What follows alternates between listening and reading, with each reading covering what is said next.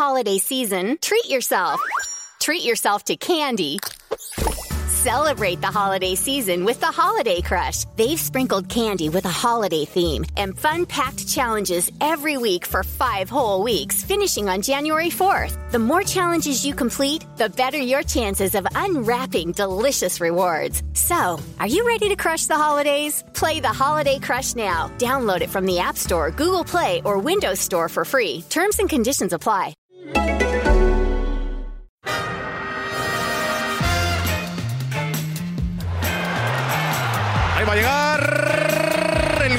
Arsenal Ozil. Marca Mesut Ozil.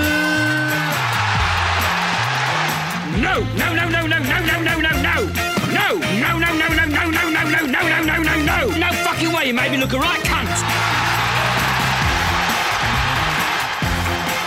This is an extra Arsecast Extra. Hello and welcome to another Arsecast Extra. Well, an extra Arsecast Extra, as always, with James from Gunnerblog. James. It was so nearly a goodly morning, wasn't it? Oh, so close. Just eight minutes away from what would have been, I think, a good result, if not a great result. You know, a 1 0 against 10 men at home, playing against a team that have had 10 men for. For 80 minutes, I would have been happy. I'm not saying I wouldn't have been happy with that. What I am saying, though, is I think that the potential was there for us to do more than take a 1 0 lead to the second leg in Madrid. Mm. As it turned out, we're not taking any lead whatsoever to the second leg in Madrid. Defensive frailty, calamitous defending, mistakes at the back. And a team that w- they weren't even trying to score. They were just kind of hanging on. There was a period like in the last 15 minutes where they were just getting rid of the ball. They were just loafing it upfield as far as they could to get it away. And we we gave them a goal. And it's like, oh my God, what are you doing? Ah, I was, I was so gutted. I mean, we went from, you know, winning, being ahead in the tie to being behind in the tie just in the space of a few seconds because of the away goals rule. And they looked like they were happy to take 1 0. But while I appreciate what you're saying, we could have scored more goals, particularly in the first half. I was pretty happy to take 1 0 too. Oh, yeah, yeah, yeah. The, the absolute priority at that point had to be just whatever you do, do not concede a goal. Whatever you do. Uh, and we managed to. And you're right. I think you know, I think Griezmann was probably about to come off. I think they were going to make a change. Torres was Yeah. warming up. Um, I mean, it was just a clearance up the field, and I, I was so gutted in that moment. I have to say, you know, we've been accustomed to seeing Arsenal kind of screw things up in various different ways over the last few years, but it's quite a long time since I felt quite as sucker punched as Yeah. that. Yeah. I feel worse this morning, actually, than I did last night. Last night was a bit more, well, yeah, okay, that's what we do. I've seen us do that before. But in the cold light of day, when you look at the situation that we had, if you go into a European semi final and you're told, you're going to play against 10 men for 80 minutes at home. The manager has also been sent off mm. you have got an amazing opportunity to take a really strong lead, an advantage into the second leg, and to to finish the game one one. I think is is pretty much. I, I'm not going to say it's unforgivable, unforgivable, but it's really bad. It's a really bad return from the situation that we found ourselves in last night. And look, I'm I'm I get the people who say it's not over. You know, it's still 1 1. There's a game to play in Madrid. Anything can happen. Sport is funny. The vagaries of football could produce any kind of an outcome over there. But I think part of what's frustrated people about this Arsenal side recently is a lack of efficiency and a lack of ruthlessness, not being able to take advantage of situations we find ourselves in to put ourselves in a commanding position going into that second leg. And that's where I am with it this morning. Like I've got, I can't say I don't have hope for the second leg because I've got to believe, I've got to hang on to that little bit of hope. But I'm absolutely like you, absolutely gutted at the goal we conceded and also the fact that we didn't make more of what we did last night against Atletico Madrid. Yeah, me too. I mean, do you know what? It's, I think it's a particularly strong feeling. I think partly because of all the emotion around the game. I think that factors into it. And I think, you know, everyone really was behind the team and desperate for them to do this. And they had such a brilliant platform to do it in this first Yeah. leg. I mean, as Arsene Wenger said himself, the tie potentially could have been almost settled last night. Uh, that might have been a bit wishful thinking, but, you know, when you look at the XG, when you look at the chances we created, it was there to be done. And you couldn't have asked for more, really, than for their manager and one of their defenders to be sent off inside the first 10 minutes. I mean, that is so unusual for a player to go for two bookings in the first 10 like that. Yeah. We had we had a fantastic opportunity.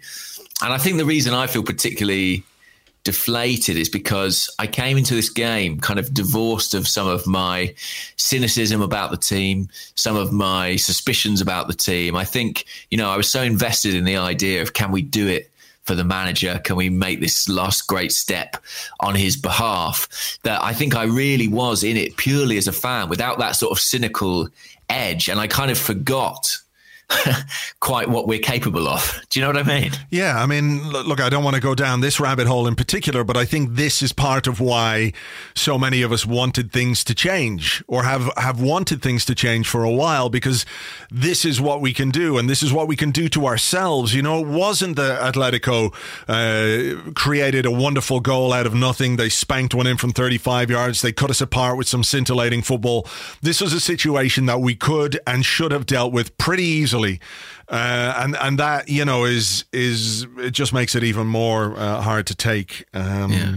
I suppose it's interesting to to wonder, you know, if the manager hadn't announced he was he was going, how how different might the reception of last night's result be? And, You know, what would the different targets of criticism be?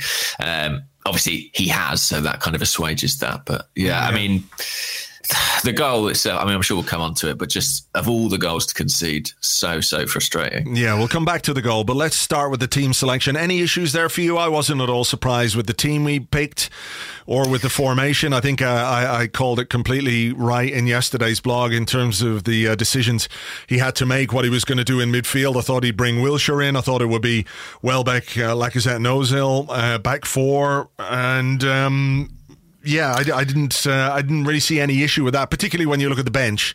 Uh, we didn't have a lot there. No, we didn't, and I guess that would become a factor later in the game. I, I on the day of the game, I sort of thought he's going to go back three, but I never really believed he would. Um, and yeah, he, you know, he did it his way. He picked Ospina, he picked the back four. I suppose he thinks, you know, I might as well go out playing playing the football I want to play and sticking to my principles. So he did that. Yeah. So I thought we started really brightly. We were very Yeah. positive. We had a couple of good chances, didn't we? Uh, early in the early in the game, inside the first ten minutes, Welbeck's cross to Lacazette at the back post with his left foot. I don't think I've ever seen Danny Welbeck hit a ball like that with his left foot. I'm not sure I've ever seen him hit it with his left foot full stop. Uh, yeah, it was. It could have been Mesut Ozil, couldn't it? Lovely clipped uh, cross from the left hand side.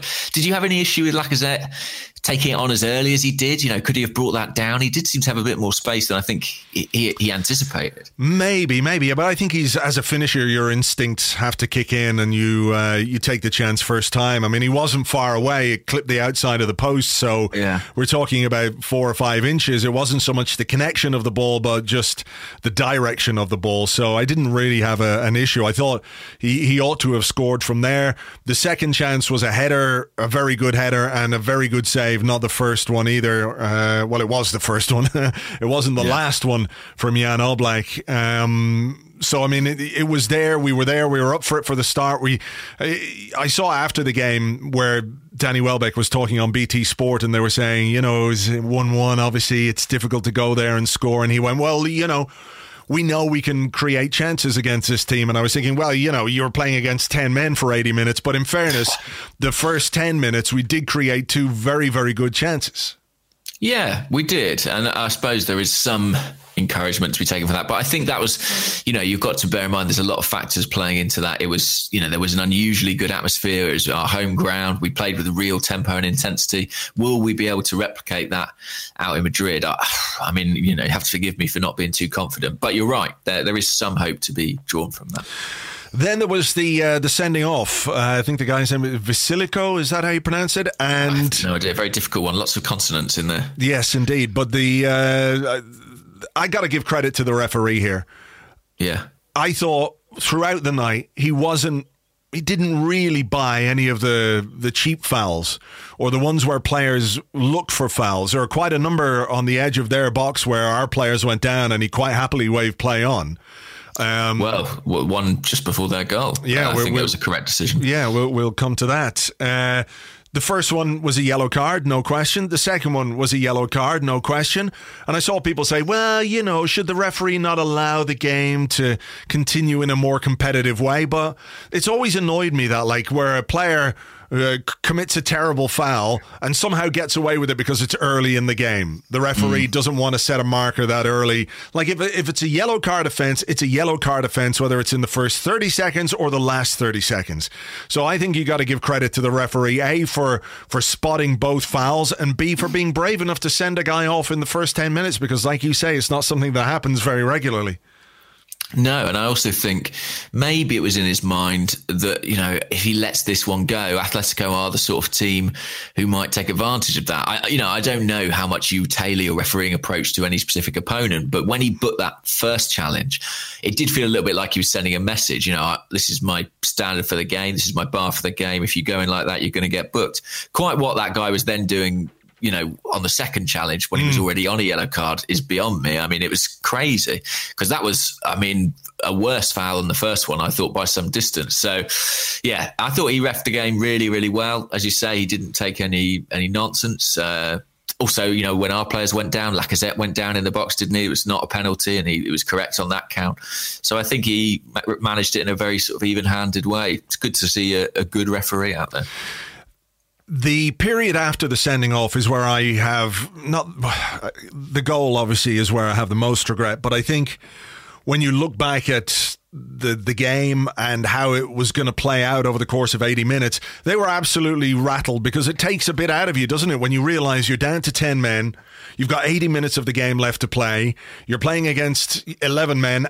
Uh, you're away from home. The crowd is up for it. The team you're playing look up mm. for it that period, I think, was where we could have taken greater advantage of our numerical superiority because as the game went on, they did get more organized. I thought defensively, they worked extremely hard. Uh, I know we created chances, but I think if you probably look at the, the stats, their central defenders made a lot of clearances and a lot of interceptions. I'm actually going to look those stats up when, when you're talking here. Um, but there were chances. There were chances for us in that 15, 20 minutes after they got, had the man sent off where we really should have scored. Wilshere had a really tame header. Welbeck had a, a shot where it was pretty much straight at the goalkeeper. Mm. Koscielny, he hacked one wide. He really should have scored. Monreal had a shot which went not far wide. You know, it's, it's, it was there for us to really turn the screw. And that again comes into the ruthlessness that this team seems to lack. That when you're when you're on top of an opponent and you're really dominating them, I don't just mean in terms of uh, territory and uh, and possession like we did for most of the game. When they are actually under the cosh a bit and they're feeling a little bit uh, under pressure, that's when you've got to that's when you've got to make your mark, and we couldn't do it.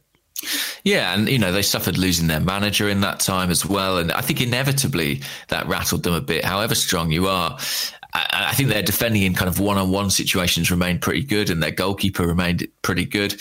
But that was the period where they were vulnerable, and to be honest, the chances were coming and going, and they were coming and going with such frequency that it wasn't necessarily that alarming because you felt like, well, you know, if we keep continuing chances like this, inevitably we'll take some. Where it became problematic was around the half hour mark, where it became clear that they had begun to settle, that they'd found yeah. their shape, that they'd found that bit of solidity. And we suddenly were struggling to create chances with the same frequency. You don't really sustain that chance creation for 90 minutes very often. It's usually you have a potent period in which you have to capitalize. That's what Liverpool are very good at. When they, you know, they when they have that 20 minutes, they're very very efficient going forward. And we weren't efficient enough yesterday in our 20 minutes and we paid the price for it ultimately. There was a warning sign, wasn't there, when uh, Griezmann had a couple of moments, a yeah. couple of chances. There was one where it was fairly easy, uh, straight at uh, Ospina, and I think the second save that Ospina made is a good save. But again, it was it was straight enough at him. You would expect your goalkeeper to save that, but it came from careless play. We gave the ball away. I think it was Monreal who gave the ball away. Uh, Partey went running through. It broke for Griezmann. That that was a moment where we really, really could have been punished. Yeah, I mean, the guy barreled through us at right back. He went through about five challenges. It was kind of incredible. Uh, I couldn't believe that he wasn't stopped, but he's obviously a big, powerful player. And when it came to Griezmann, fortunately, it was relatively close to Ospina. I have to say, actually, I thought, particularly in the first half, Ospina did most things well, and his his footwork and his passing ability was quite an important part of us sustaining pressure. So yeah. I criticised him a lot, but I thought he had a, a, pretty decent game. Yeah, I agree with you. I agree. I thought his uh, distribution was was excellent. There were a couple of moments where I thought, uh oh, uh oh, he's held on to it a bit too long, but. Uh, you know, he, he he did well, I think, overall, and was a bit unlucky on the goal. Um, second half, I was beginning to think we needed to make a change because it was more of the same, wasn't it? It was territory, it was possession, it was sideways. We were trying to pull them apart. We couldn't find a way through the middle. Uh, the wall passes weren't quite w- working out. Uh, we were finding it difficult to to make any clear cut chances, I guess. We got a lot of crosses in. I thought Hector Bellerin's crossing was good all night. It was really, really improved. And I thought maybe Iwobi for Jack Wilshere might be the change that we should make because uh, Jack wasn't quite doing it. And if you move Aaron Ramsey back in midfield a bit, you're not putting yourself under any pressure because they're playing with 10 men. You've got them forced back. And Iwobi is a player who can combine, I think, with, with others. He combines with Welbeck well. He combines with Mesut Ozil quite well. I thought maybe we should go that way. Then Ramsey plays in Wilshere. Wilshere dinks a little cross in and Lacazette gets up and scores a very good header. He does. I mean, I have some sympathy with the manager on the substitutions front, just simply looking at the bench. And, yeah, you know, there was a real dearth of quality there, wasn't there? I mean, there was no, there were no players who I fancy, you would fancy as a, a game changer necessarily. Uh, I know we're kind of talking up the prospect of bringing on Iwobi, but, you know, his performance at the weekend wasn't great. So sure. I could understand why Arsene was maybe a bit reluctant, I, I, particularly at 1 0. I think he kind of felt we have what we hold. Um, but I think if you were going to bring someone off, Jack was the guy. It, it, struck me that in the last 20 minutes, he looked very leggy, actually. He wasn't really covering the ground as you'd expect. He was kind of confined to just the centre of the pitch, really. Um, but it was a good goal, and we owe a lot to Jack for that. I mean, he had a better game than I anticipated, and it was a, a very good cross and a brilliant leap and header from Lacazette. I think Eddie Nketiah would have been proud of that one. yeah, yeah, I'm sure that's uh, that's who Lacazette has been learning of. What did you yeah. make of Lacazette? I thought he had a very good game. He was really well involved, took a lot of responsibility. I do feel like maybe, maybe he was just. Is it one of those where you try and find the balance between playing well and not making the most of your chances because we talked about the one early in the game, um, which he was a bit unfortunate about. Oblak made a great save from his second chance. There was a header, wasn't there, from a corner which flew just wide. Yeah. Maybe he should have done better there.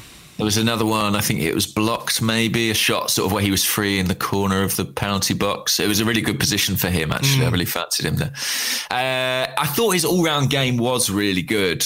Um, I agree with you. And at, uh, probably my favourite moment was that bit where he took the ball on the right hand side of the penalty box, flashed it across goal. Yeah. Unfortunately, Welbeck hadn't really anticipated and couldn't get there. But I thought he was very, very good. I think you're right. He probably should have come away from this game with with two or three goals. Um, so you have to kind of balance it. But his his link up play was good, and against this caliber of opponent, he didn't look out of place. If anything, he seemed to rise to the challenge, which I think is a mark of a, a good player. Yeah. So okay, we we don't get a second goal, and it didn't look like Atletico were going to get anything. Danny Welbeck takes the ball down the left hand side. He did that thing that players do, which is to cut inside and make it look like he's been tripped. I don't think he was. I think the referee was right to play on. Yeah, I mean, someone who was there last night tweeted me saying uh, he was definitely clipped, and I haven't seen a close enough replay to tell you, but what I would say is at that point, there are no Arsenal players within 30 yards of him. So I can see what Welbeck is thinking. Obviously, he didn't execute it very well because he lost the ball and didn't win a free kick. But yeah. I think from that point on, is really where we're culpable. Yeah, yeah, yeah, yeah. Look, I've watched it again. There is no second replay uh, to show you whether or not he was really clipped. But I just, you know, having watched it I'm just going to watch it here again. You know, it he didn't look a foul to me in real time. I had no issue with the referee. No, didn't. no. The player hangs a leg out a bit. The Arsenal players weren't really uh, complaining. They put the ball forward. Oh my god, I'm watching it here again. No, no, no! Fucking hell! Oh, it's so annoying watching that goal. Jesus Christ! Um, Koscielny has to deal with that. Well, I, I agree, and I think he has to deal with it by any means necessary. I mean, there are things. There are things wrong with it. I mean, the line is not right. Mm. Monreal is deep, isn't he? Whereas Koscielny and Mustafi are higher, and that's what plays Griezmann on.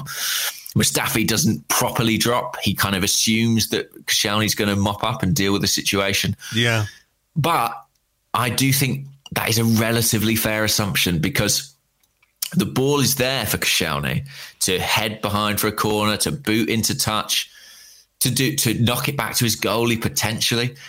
I know it's at an awkward height, but I think he's trying to sort of knock it over his own head. back to Monreal. Yeah, Yeah, and it just cannons off his face and rebounds straight to Griezmann. I mean, it's a a calamitous decision. And and to be honest, I mean, I saw someone say online, and it's hard to disagree. From that point, you've just got to bring him down. You've got to do anything. You, you, you know, if you have to be sent off, you have to be sent off. You cannot concede a goal there, and that's what we did. No, I mean it, it. Just required some industrial defending. It didn't need anything clever.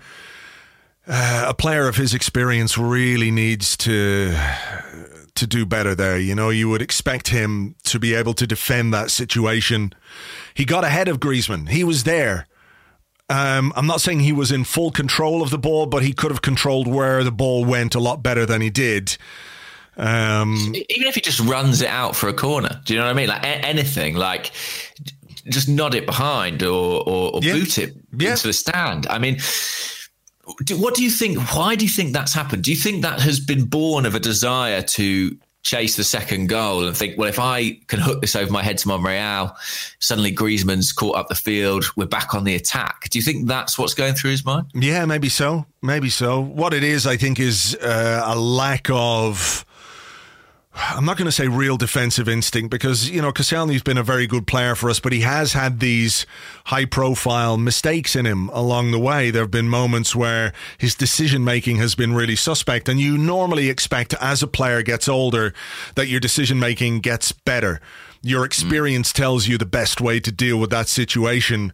Uh, is to absolutely minimize any potential risk. It was essentially, it should have been a two on one. Mustafi was slow getting back, but, you know, he just has to get rid of it. He has to do whatever it takes to get the ball away from Griezmann. Griezmann is the only guy there. I don't think there's anybody within, I don't know. No one in the half. There's no one else in the half. Exactly. So, you know, we can get organized, put the ball out for a corner, put the ball out for a throw, whatever it is.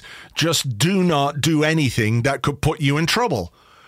And that's what he did. And this is this is just part of the way this Arsenal team has down the years uh, self-destructed, is capable of shooting itself in the foot, and it's so. The the cat just summed it up there. I know, yeah, I really did. she really did. Um, I mean, I'm watching it again, and we're talking about decision making, and of course, that is a big factor. But is also they're not a, an athletic factor here? You know, five years ago, Koscielny, I think, would really fancy himself to win that race to be able to hold off Griezmann. I don't think physically he's quite in that condition anymore. Is that fair? Maybe so. I mean, he's lost a little bit of the pace. There's no question about it. Uh, but you know, physically, I think he should have been able to hold off Griezmann anyway. He was, you know, he was there. He was slightly ahead of him. Um, he could have used his strength to to muscle him out of the way. He could have done a lot of things. The one thing he shouldn't have done was exactly what he did. And that, you know, it, it has absolutely taken the wind out of our sails in that sense, hasn't it? Because a clean sheet going to Madrid would have been fantastic. Uh, and as I said, I would have been happy with a 1 0 win. I think we could have gone to the second leg saying, look, we did well. We won the game. We kept a clean sheet. Any away goal over there now is going to be really valuable. Instead, you know, it, it puts us in a, a position where we've been before, where we kind of go, yeah, okay, it's bad, but at least we know what we have to do now. And uh, to me, it's a bit like clutching at straws. You know, you're desperately trying to find the positive from what is something that is only negative to me. You know, to to to concede a goal to 10 men who weren't attacking, who had no interest in anything but keeping us out. Uh, it's it's it, uh, well, I'm let's put it like this: words. if we do go out next week, uh, irrespective of what happens in Madrid, I'm certain it will be this this match that we look back on with regret. yeah. I just, you know, that that's that's what that's what is so difficult and so frustrating. And one 0 if you'd offered me one 0 before the game, I mean, I, you know, I was in the camp that maybe thought nil nil wasn't the worst result in the world. One 0 I think would have been fantastic. And the absolute, if you'd asked me one thing, I would rather have kept a clean sheet than scored a goal, genuinely, uh, because of the weight of the away goals rule. It does make a huge difference. And realistically, now to win this tie, we have to go to a team who I don't think have conceded a goal at home this calendar year. I don't think we've got a point away from home this calendar year, and we and we've got to score twice really to win the tie in normal time. So Well, no, we've got to score once. That's it.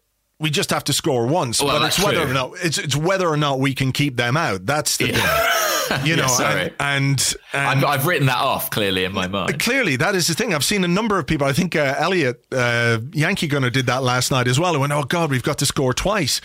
Not because of a misunderstanding, but just because you kind of think, "Oh my God," it feels like it feels like that's the way it is, doesn't it? Because you're just not convinced we can keep a clean sheet. Well, that's it. Yeah. I mean, if they can score when they're not trying to score, I really worry about what might happen if they tried to score. But yeah, I mean, how do you think it sets up the second leg? Because they're a team that can defend. They really can defend.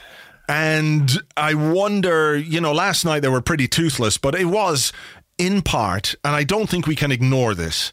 You know, if you want to talk about how well we played for for sections of the game, that's fine. I get it.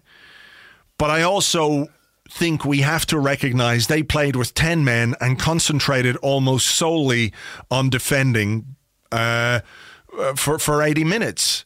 You know, and and this is where this is where I have an issue as well, where people say, "Oh, it was a really positive night." Well, it would have been a positive night had we not done what we did.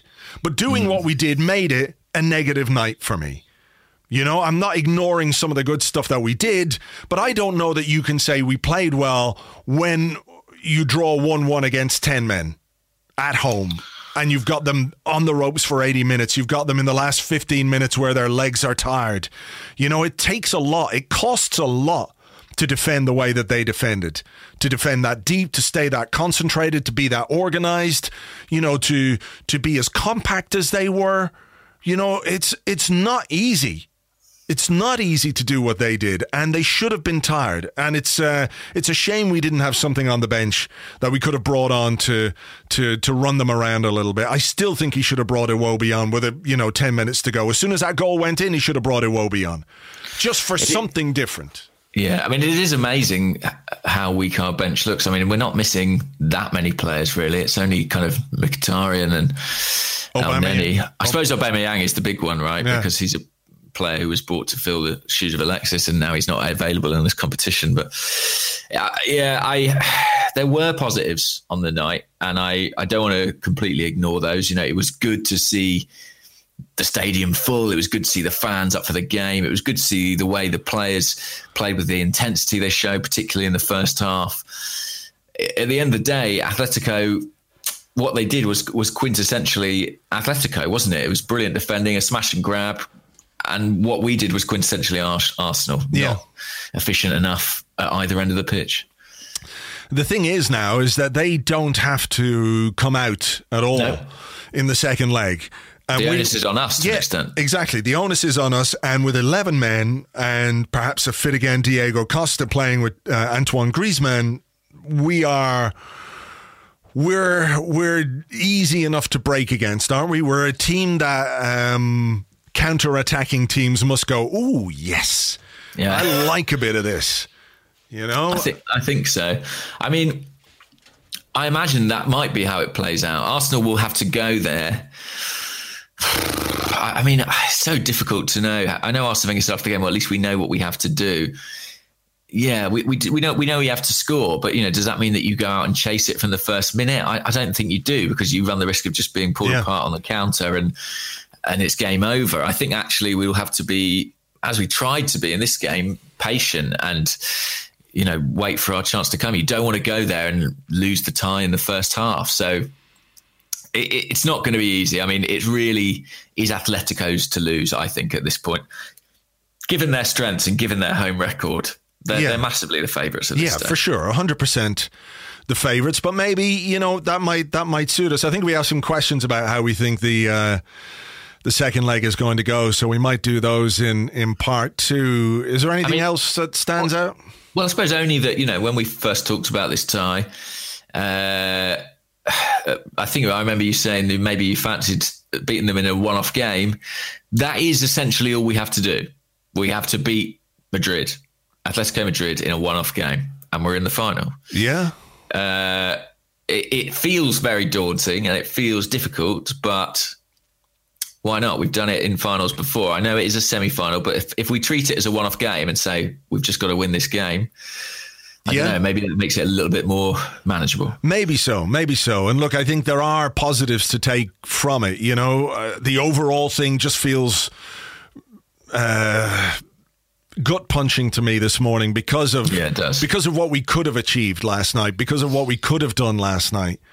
You know, on many levels, it could have been a more emphatic win. Instead, it's a draw. It does make Atletico the real favourites. But if the players at least can take some positives from the fact they created chances in the opening 10 minutes, if we can be a bit more efficient with our finishing, if somehow we manage not to fucking fuck it up at the back for no good reason whatsoever, then you know you just don't know. I mean, it is it is uh, it is going to be challenging. It's going to be really difficult. I don't think there's any doubt Atletico are going to be favourites, but one-one, it's not over. Sport and football are strange beasts. Things happen that you do not expect to happen. For example, Atletico scoring last night. As much as as much as people went, "Oh my god, I could see that coming." You didn't. You know, nobody really. A goal can come out of nowhere. A result can come out of nowhere, and that's what we've got to hang on to but it's just the sense of a missed opportunity, and that's uh, that's hard to get over this morning. I think what it is about this team is that they have to be efficient on the attacking front because Yeah. they will make mistakes defensively. And, you know, we, we would have loved to see them hold out last night and for it to be 1 0 to the Arsenal. But this is not a 1 0 to the Arsenal team. Uh, and I, I don't think with the personnel with the coaching that's in place now, it, it ever will be. So we've got to go to Madrid and score a couple of goals or just a goal, as you Just say. a But I think it will have to be a couple of goals because we ship goals. Yeah, it probably will be because we are going to concede. But you know, something like a two-two draw would see us through. Sure. It, it is it is all incumbent on our attacking options and how we how we can uh, how we can play uh, in Madrid against a very good defense. I did look up those stats by the way. Uh, I think uh, Godin made or Godin made uh, nine clearances. Jimenez seven clearances. Uh, two block shots for Jimenez. Three for Godin. Um, you know, the two centre halves were, were very, very good. Uh, and I think they'll be very good again uh, next week. So that's uh, that's something we're going to have to contend with. But look, we'll take a break. We're going to come back with your questions and more in part two right after this.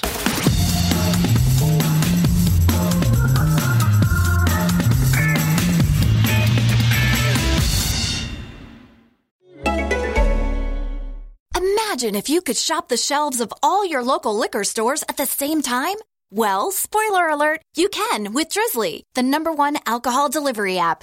Drizzly lets you compare prices from local liquor stores on a huge selection of beer, wine, and spirits, then get them delivered right to your door in under 60 minutes. And right now, Drizzly is giving all new customers $5 off their first order. Just enter promo code SAVE5 at checkout. Download the Drizzly app or go to drizzly.com. That's D R I Z L Y.com. This holiday season, treat yourself. Treat yourself to candy. Celebrate the holiday season with the Holiday Crush. They've sprinkled candy with a holiday theme and fun packed challenges every week for five whole weeks, finishing on January 4th. The more challenges you complete, the better your chances of unwrapping delicious rewards. So, are you ready to crush the holidays? Play the Holiday Crush now. Download it from the App Store, Google Play, or Windows Store for free. Terms and conditions apply. Welcome back to the Arsecast Extra. Welcome, sorry, welcome back to the Extra Arsecast Extra. Yes. Yes, this is the part of the show where we answer the questions you sent to us on Twitter at Gunnerblog and at Arseblog and also on the Arseblog Facebook page, facebook.com forward slash the Arseblog. First question, uh, James, comes from Dara O'Brien. Uh, and he says, uh, Why did we expect anything different? Good question. well, the thing is, I'm not sure I did going into the game, particularly. I'm not sure I did expect anything different. I think it was just the circumstances within the match that kind of transformed it for me. You know, when, when they went down to 10 men, I suddenly thought, uh, I wouldn't ordinarily fancy this, but now we've got an opportunity. But yeah, I should have. I should have seen the sucker punch coming. Foolish of me. Mm. I think I've been a bit swept away in, in the emotion of things recently, and I sort of have been a bit guilty of thinking that because Arsene Wenger's going, our team can defend, but it doesn't. It doesn't quite work like that. Yeah. Sadly. Well, just just sort of leading on to that, because why did we expect anything different? I don't know. Maybe it's the occasion, the sense of sentimentality, or, or what have you. But of course, um, goodwill and good sentiment does not make players who make mistakes on a regular basis stop making those mistakes. Mm. Uh, at which Hassan, who's at HM Trey 112 on Twitter, says, Where do we stand on the centre halves? Can these mistakes really be eradicated through a more solid system, or is this a personnel problem now? I, mean, can it be both? Can it be both? I mean, I, I do have concerns individually about both of those centre halves that we saw last night but I do think there are kind of structural and tactical issues underpinning those um, that leaves them isolated and leave some of their individual flaws exposed. I mean, Mustafi, we've talked about plenty in recent weeks, but Koscielny, I mean, I think Koscielny is a growing concern. Um, I think physically he's just not the player he was, obviously, who is the player they were 10 years ago, but I, I do wonder if we we just don't have that physical dominance at the heart of our defence anymore. You know that we we used to have so much of. We just don't have that anymore. I just don't necessarily back our defenders to win the duels. And when you don't have the structure, when you don't have the tactical side of the, of the game underpinning everything, it's all about winning those duels. You know, mm. you, you can bail yourself out, but when you're not winning the duels and there's no structure there, big problems. So yeah, I'm not sure we have the right defenders uh, for this team at the moment. What about you? I, I, I think it's hard to look beyond the structure. It's hard to look beyond a team which is not set up to defend particularly well. Midfield doesn't really offer the centre of our defence as much protection as it should, which isn't to say midfield was at fault for um, for the goal last night. But I, I, I look at us and I've looked at us this season and I see how easily we are undone as a team, how easy it is to expose us mm. as a team.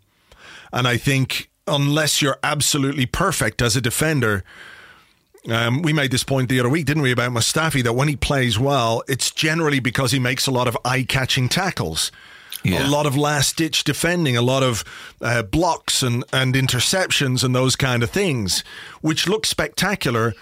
But what they mean is that you're being exposed and you're leaving your last line of defense beyond the goalkeeper exposed and open to um, being exploited. And unless you're flawless, flawless as a defender, you're going to get found out in that system. So it is a little from column A and a little from column B. That doesn't mean that uh, we should have conceded the goal we conceded last night. I think that's a mistake by Koscielny. I think a number of the goals we've conceded, particularly over the last few weeks, you could put down far more to individual errors than you can do to. Um, than to a, a formation or system or anything like that.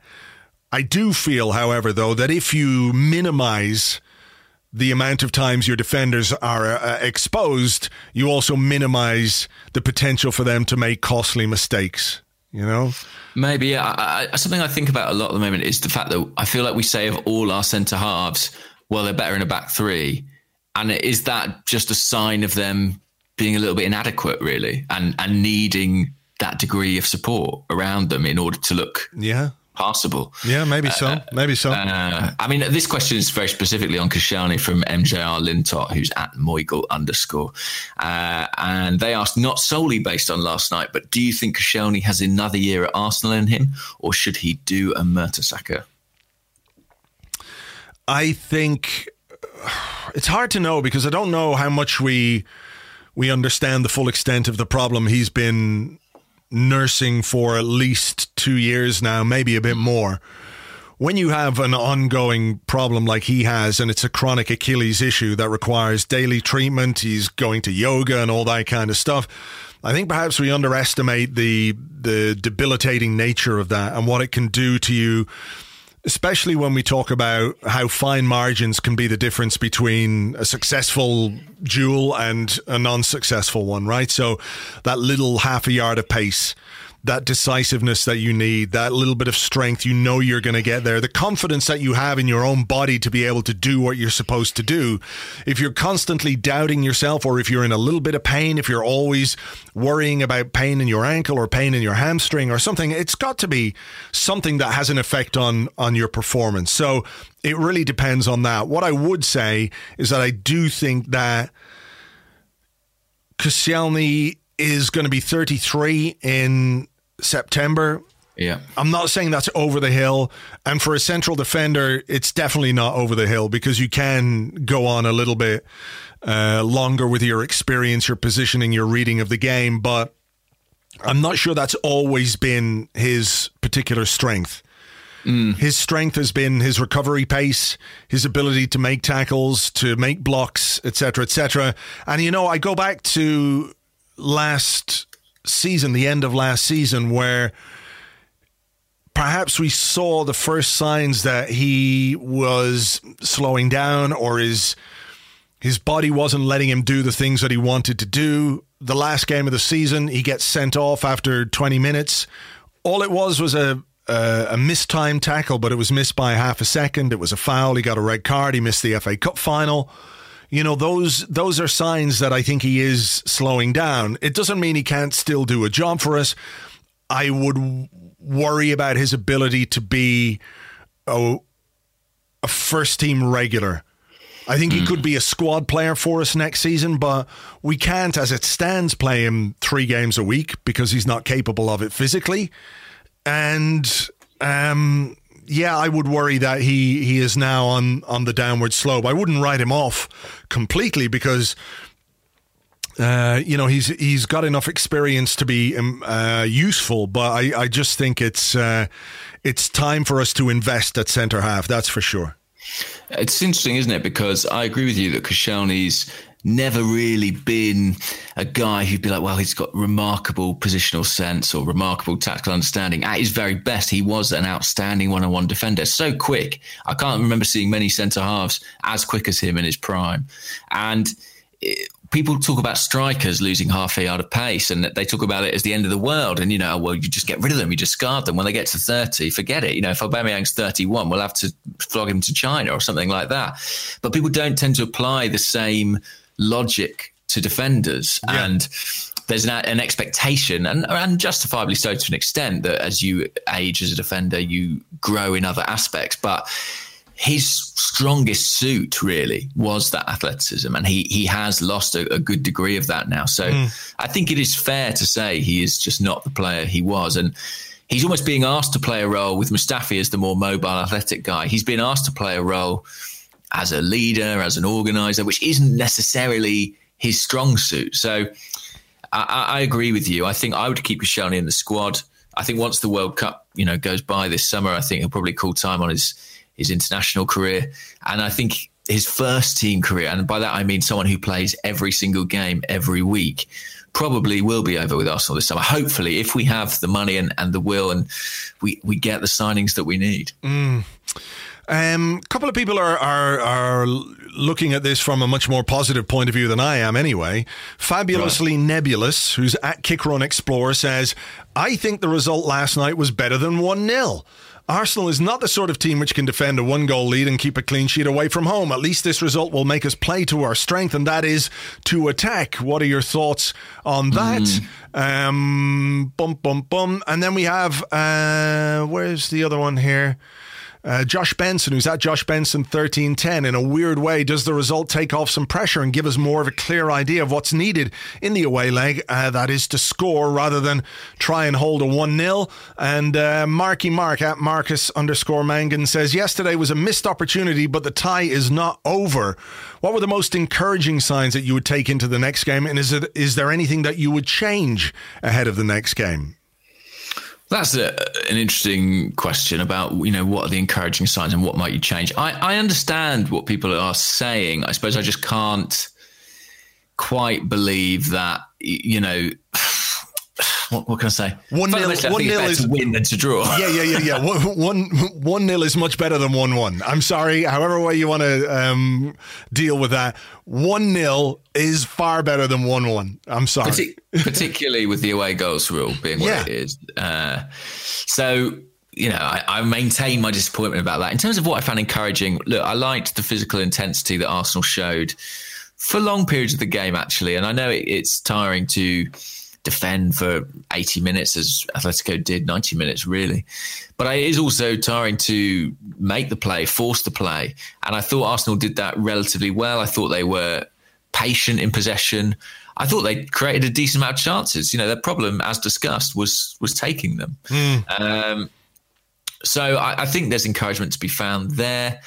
I thought players like Mesut Ozil, whose you know physical intensity is sometimes questioned, I thought he put in a very good shift. I thought Jack Wilshere was better than I anticipated. Hector Bellerin really stepped up. I thought he looked excellent as a right wing back. I uh, right back, sorry. His crossing, as you mentioned earlier, was brilliant. But I just thought the support he led the attack was brilliant. Lacazette. So uh, Ospina, but there were there, there, were lots of positives in terms of what I would change. Uh, just trying to think. There's no real obvious change I would make. Is there not though? Would I mean if Henrikh Mkhitaryan is fit, would you not play oh, Henrikh Mkhitaryan? If he's fit, I certainly would play him. Who yeah. would you play him in place of? That is the question. Um, because uh, you know, so uh, the obvious name, maybe in my mind, is is Jack Wilshere. Yeah. Um, but if you do that, you're putting Mesut Ozil in the centre of your midfield. You lose maybe that slight tightness of a three, which could be helpful. We got to score though. We've got to score. Yeah, you're right. You're right. I think it would be probably. I think you know, personnel wise, if you're looking for quality, I think Mkhitaryan for uh, for Wilshere is maybe the change. Mm. But I wonder if Mkhitaryan might have to get some minutes at the weekend for for Arsenal to consider throwing him straight in from the start. Maybe. I don't, maybe. I don't know. I don't know. I don't know either. I you know it depends how fit he is. Whether you could risk him at uh, uh, at Old Trafford on on Sunday. Um, you know, I think one of the other positives for me was was Granit Xhaka. I, I yeah. think over the last couple of months he's been quietly impressive, um, and I know he set the bar pretty low this season with the way he started, but. Uh, he has grown into this season quite well, and uh, again, I thought he, he, he showed real control, moved the ball quickly. Um, again, that it comes down to just having somebody else who could perhaps find uh, the incisiveness that we needed. Uh, to, to, find the final pass, but I think Xhaka did a really good job of of moving the ball. Um, what else was I going to say there? I was going he to say did, something. He, you know, he was a little bit more versatile with his passing. He, I saw him make a few passes with his right foot. Couldn't believe it. Yeah, there was one beautiful floated one out to the right wing. I think where Mesut Ozil was was yeah. stationed for for quite a while. So you know, I think if we are going to take positives from it, it is that we do have attacking potential we have got goals in us. I mean, I think uh, uh, the Aaron Ramsey almost won the game for us near the end with a brilliant header. Oh yeah, uh, but I mean, what an amazing save that was from from Jan Oblak. So it's uh, it's a brilliant save because it's not just that he gets there. I think a few goalies would get there, but it's the the strength that, to mm. to actually get it around the post. You know, from that position. Yes, fingertips like I don't know what. Um, yeah, brilliant, really brilliant. So I think that's where the positive is. The positive is that we can score goals. The positive is that we do have attacking potential. With Mkhitaryan back, I think we we we have another option. We've got a little bit more craft and a bit more guile and experience in the final third if we need it. Even if he's just on the bench and he's somebody we bring on with half an hour to go because we need something from the game, it would be great to have him out in Madrid. Well, uh, even that, you know, we talked about not really having game changers on the bench. You know, having him back would mean that we probably would have one, even if it's not him, if it's Wilshere, someone who you would maybe trust to produce something maybe in that last 20 minutes if we need it. That would make a big difference. Yeah, yeah. All right. Well, uh, whose question is it? My question or your question? No, it's your question because I just asked that one. Uh, this is a, an interesting one. This is from Lulu. I don't think it's the Lulu. It's at Lulu MR on Twitter. And Lulu says, in response to Simeone's comments on great defending versus fun football, what style of football would you like to see post Arsene? Boring Atletico or fun football, even if it means a defender kicks the ball into his own face occasionally? Oh, God Almighty! Uh, you know, it doesn't have to be that binary, does it? That's the thing. You know, you can That's- yeah, exactly You what I can say. combine. I think this is what this is why people are interested in bringing in somebody like Allegri, who is a bit more defensively minded than Arsene Wenger. It's fair to say, uh, because it's I, I I like defending. I enjoy watching a team defend very well. I didn't enjoy Atletico Madrid doing it last night, but there have been times when I've watched Atletico Madrid in certain games and thought, "Fuck me." I'd love to see us do that because we we used to be able to do it.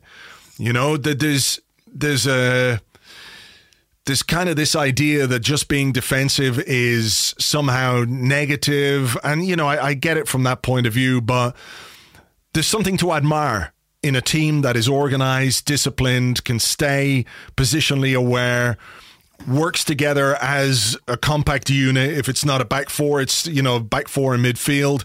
You know you don't end. You can't. I mean, Arsenal tried and tried and tried last night, but could not pull Atletico apart in any significant way to make space Yeah. behind them, down the sides, or anything else. There were a couple of overlaps where we could maybe have done a little bit more, but you know, there's a lot to admire about that. And I like a team that knows how to defend, that isn't just trying to react because, oh, fuck, the ball's up this end. We want the ball up that end. Ah, you know, I, I think we can combine the two things. We've got good attacking players. We don't have good enough defenders. We don't have good enough midfielders. Those are areas that we need to invest in. And we also need to bring in somebody who can combine the qualities of all of our areas, who can make us not just an attacking team, but an attacking team that can defend or a defending team that can attack. I don't really care which, but I've I've had enough of fun football and watching us concede goals like we conceded last night.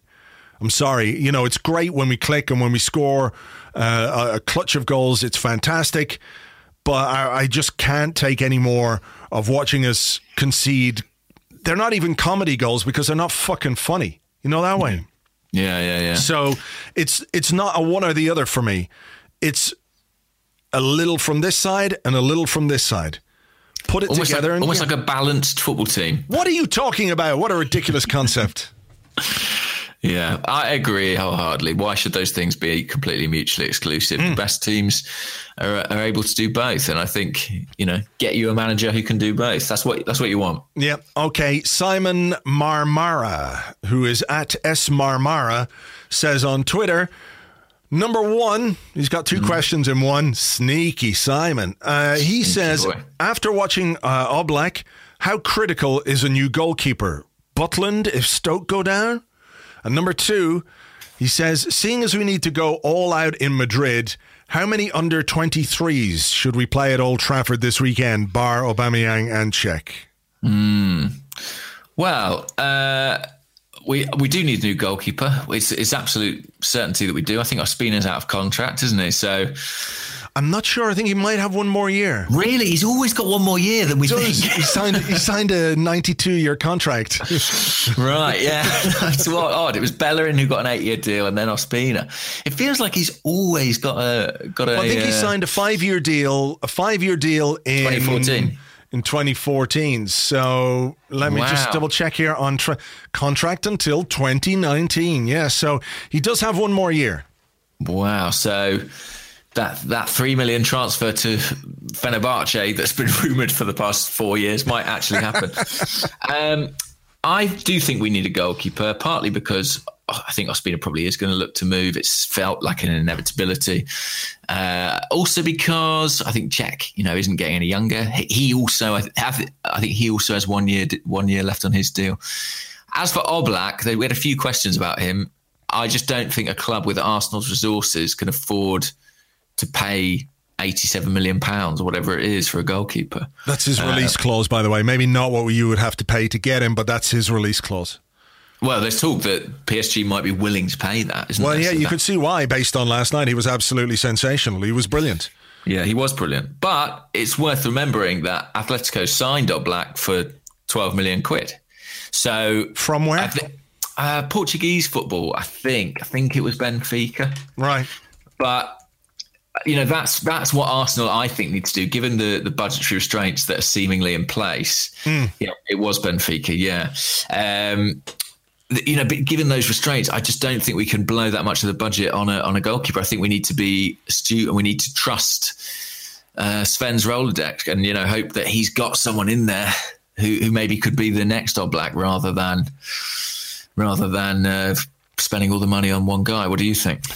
Yeah, I agree with you about what we we're not going to spend big money on a goalkeeper, but what we could do is identify a young up and coming goalkeeper who's got the potential to to develop into a top class goalkeeper. That's the reality of the situation we're in. It seems that's certainly the reality of our financial situation when we've got to invest quite a lot in in the squad this summer where we don't just need one or two players. I think we need three or four, maybe five players. Certainly, any new manager that's going to come in is going to want to bring in a number of players. So that's the role we're the road we're going to have to go down. We're going to have to find somebody young, up and coming, with potential. The thing as well that gives me a little bit more hope about this or about doing that is that whatever happens or whoever we bring in, we are going to have a new goalkeeping coach next season because the coaching staff that are tied to Arsene Wenger will probably go. I think almost definitely go. Certainly Gerry Peyton will go because he was a guy who was almost retired because of uh, I think he's he's got some injuries or back problems and was thinking about retiring. Uh, so we'll have a new goalkeeping coach so that whatever keeper we buy is not going to be molded into the ones that we've seen down the years at Arsenal who all seem to have these kind of similar-ish uh, faults to their game or the ability to make similar kind of mistakes. A lot of it, I think, not a lot of it, but I. You could you look at um, some of the goalkeeping training. Do you ever see watch some of the stuff Tony Roberts puts up? He's, no, I haven't actually. Uh, he, he's a former Arsenal goalkeeping coach Yeah. who who left, uh, went to Swansea with Swansea Lucas with Fabianski, Yeah, went to Fabianski. He posts some really great videos. Uh, the training sessions are are very inventive, um, and I think that's where we need to go with our goalkeeper and goalkeeping coach. We need to. We need to get beyond somebody who was, uh, you know, a mid-level goalkeeper in the 70s and 80s. That's who's coaching our goalkeepers. We need something more modern, more fresh, more exciting, more inventive, more innovative, and uh, hopefully that that's what we see. So. Um, And, I don't- and Fabianski's improvement, I think, speaks for itself. And uh, to be honest, I think that relationship between goalkeeper and goalkeeping coach is an unusually close one Yeah. in football, right? Because, you know, a lot of the time the managers aren't goalkeepers, don't have that experience dealing with goalkeepers. It, it's almost a one to one thing. It's like a, a mentor, and it's a very, very close relationship. But that's why that's why it is important that Arsenal get Yeah. that right. It, also, the type of goalkeeper we'll be after will really depend on the, the manager that we get. I mean, Butland was the, the name thrown in by the question. To be honest, I quite like Butland. I think he's really promising. yeah, but I how much? in- how much are you going to pay for Butler? well, that's it. That's it. Like I, I've read in the press in the last couple of months talking about Liverpool being in for him for forty million pounds. Yeah, well, he's a he's a highly ranked English goalkeeper, and just by that very virtue, he is going to be more expensive than than a, a continental goalkeeper or somebody a bit lower down the pecking order in a in a league we don't really watch too much of. So, um, Look at what Jordan Pickford costs, for example, Yeah. last summer. yeah, Um, so yeah, I don't know. I mean, uh, you do wonder if Ospina might have a surprise future if you know we bring in a, I don't know, a coach from Spain or something who favours that kind of someone who can play the ball out with his feet. I don't know. We'll, we'll have to wait and see. But I think a goalkeeper will be really high on on Sven's agenda this summer. Yeah, I hope it is. I hope it's on the club's agenda too. Uh, the second What about part, the, the United game? Yeah. Yeah. What do you think? Um, it, it's it's difficult, isn't it? Because you don't want to go to Old Trafford and get an absolute pounding, but you can't risk key men for for for the uh, return leg. You just can't. I think we've got to we've got to bite the bullet, however embarrassing or humiliating it might be. If we get a if we get a drubbing, the priority has got to be next week's game in Madrid, doesn't it? Yeah, I think it does. What, what sort of Uh, a team? Let's let's just go through. it. What sort of a team could we pick um, if we're trying to leave out as many people as we can from? Uh, I mean, we could do Cech, Maitland can play in Niles, Uh, Kolasinac can play left back. Chambers, and Holding. Yeah, potentially. You could go if you wanted to rest Bellerin. You could go, which he never does, but you could play Maitland Niles maybe at right back. What do we do in midfield though? How do we? What do we? How do we put out a central midfield against? Maybe he'll count on Xhaka because Xhaka is a player who can play. It tends to be. Xhaka and Mustafi, doesn't it, who play almost Yeah. irrespective. Um, but yeah, I mean, uh, Iwobi will play, I would think. Uh, we are not awash with options though, with an Elneny out. No, Aubameyang will obviously play up front. I wonder if Lacazette will play. Yeah, or he might, you know, he might give somebody like Reiss Nelson a game in the final third because because we are so restricted, we are so short of options. Yeah, and, and potentially Mesut Ozil. I mean, only because he missed the last couple of Premier League games. Uh, he might have a bit more in his legs. I mean, I think the players who definitely won't play, Koscielny, Ramsey. Ramsey. I also think he's likely to wrap Danny Welbeck up, just given his injury history and that we will need him in Madrid. Um, I don't think he will play. But you can't in midfield. I mean, I, I don't think he necessarily. Well, he could play Wilshere because Wilshere is a potential candidate to not play in Madrid, True. and he has been out. It's whether or not he's physically capable of it. So, Yeah, I, I'm not desperate for us to go in with a, a kind of midfield three of Maitland Niles, you know, Nelson and Willock or something. I, I do think we need some seniority out there just to. I I don't even I don't even really care about the result. I just don't want it to be a humiliation, you know. Yeah, yeah, yeah. Look, I don't think it's a game we're going to win, and it doesn't make any real difference if we do. But what we've got to make sure is that we're we're as ready as possible for Thursday for what's going to be a very difficult job, very um, very difficult. Here's a little uh, kind of uh, cheerful question potentially on the end of uh, this podcast. Yeah. This comes from Anik Peno Udo, who's at Bishop Spec. And Anik Peno says, I know the game yesterday will dominate the discussion on the pod today, and rightly so. But how does it feel seeing Santi out on the field running again? He may never be the same Santi, but surely there has to be some glimmer of hope. Uh, yeah, well, I'd, uh, was going to finish with exactly the same question from Gunnar Pole, who's at Gunnar Pole, who says, How happy were you to see Santi Cazorla? I'm not going to lie, I had tears in my eyes when I saw a video of him at the Emirates yesterday. Uh, it was a surprise to see him, and I'm very glad to see him out there because he's such a great player and such a likable guy. And to have had now at this point almost two years of his career, at this stage of his career as well, at his age, you know, from 31 to 33, um, taken away from him because of injury and the complications of that injury has been devastating for him and for us. I think because we've we've missed him as a player. He's such a fantastic player. I'm not saying Cazorla is the difference between everything being right and wrong at Arsenal, but I feel like we would be better positioned than we are right now if we'd had Santi Cazorla available to us. Well, I mean, uh, I think it was Tim Steele when he pointed out on Twitter. Remember that remarkable uh, Alexis stat about the away games uh, that we had only won or something when he had scored. I think the timing of it worked out pretty well with that sort of when we lost Cazorla as well. So I do think we have missed him uh, enormously. I, I have no idea what the future holds for Santi. I have no idea what sort of physical shape you know that Achilles is in. Yeah. Um, well, I've got some idea. Not great. uh, but what I would say is, I hope whoever's in charge next season. I mean, when I think of the players that we've given somewhere to train, somewhere to base themselves for pre-season, you know, people like Flamini, people like Alex Song, I think surely what Arsenal should do is uh, invite Santi to to pre-season training with Arsenal, and you know, if he kicks on and he shows that he, he can still do it, great. Maybe there is a contract for him. If not, we've at least done him that service and given him you know that opportunity to to re- regain his fitness, irrespective of his contract ending. Really, I, th- I hope that's what happens. Yeah, I, I think I'd be well behind that. I'd be well behind that. You know, it's all on the new manager and what Yeah. the new manager thinks of Santi Cazorla and whether Santi Cazorla fits into what he wants from the new, uh, from the way he wants to build this team or rebuild this team based on what he's uh, going to pick up at the end of the season. But I think as a club, if we uh, if we do give him that opportunity to train and uh, rehabilitate and make himself or get himself into the kind of condition where perhaps he could get a contract with a, a team back home in Spain, then uh, you know it would be. It feels to me like it would be the right thing for Arsenal to do. You know, you can't really make a case for giving him a new contract after two years out at the age he is and everything else.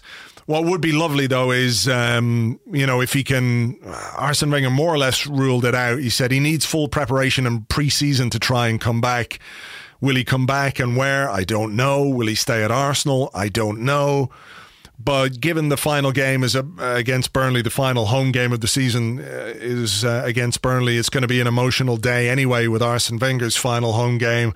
I hope there's I hope there's room for acknowledgement of Santi Cazorla and everything that he's given to the club since he arrived. Yeah, I- I'd like to think that he'll he'll be there and he's back in the country now and due to resume some sort of training.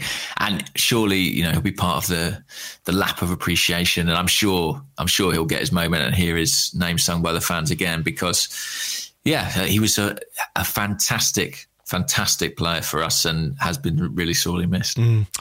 All right. Well, on that slightly more cheery note, we're going to leave it there. There's obviously Old Trafford on uh, Sunday. we'll, we'll keep fingers crossed that it goes better than I think it's going to go. Um, I'm, I'm Maybe a- Monday's show will just be a, a Europa League preview, should we say?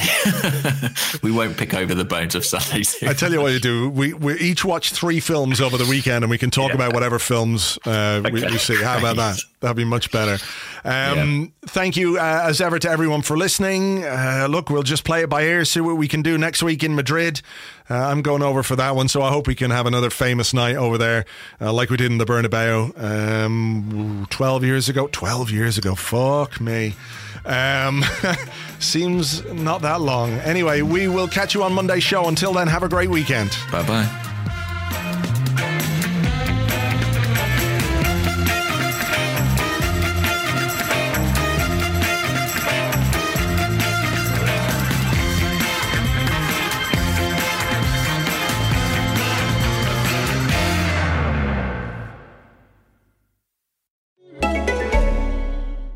Holiday season, treat yourself. Treat yourself to candy. Celebrate the holiday season with the Holiday Crush. They've sprinkled candy with a holiday theme and fun packed challenges every week for five whole weeks, finishing on January 4th. The more challenges you complete, the better your chances of unwrapping delicious rewards. So, are you ready to crush the holidays? Play the Holiday Crush now. Download it from the App Store, Google Play, or Windows Store for free. Terms and conditions apply.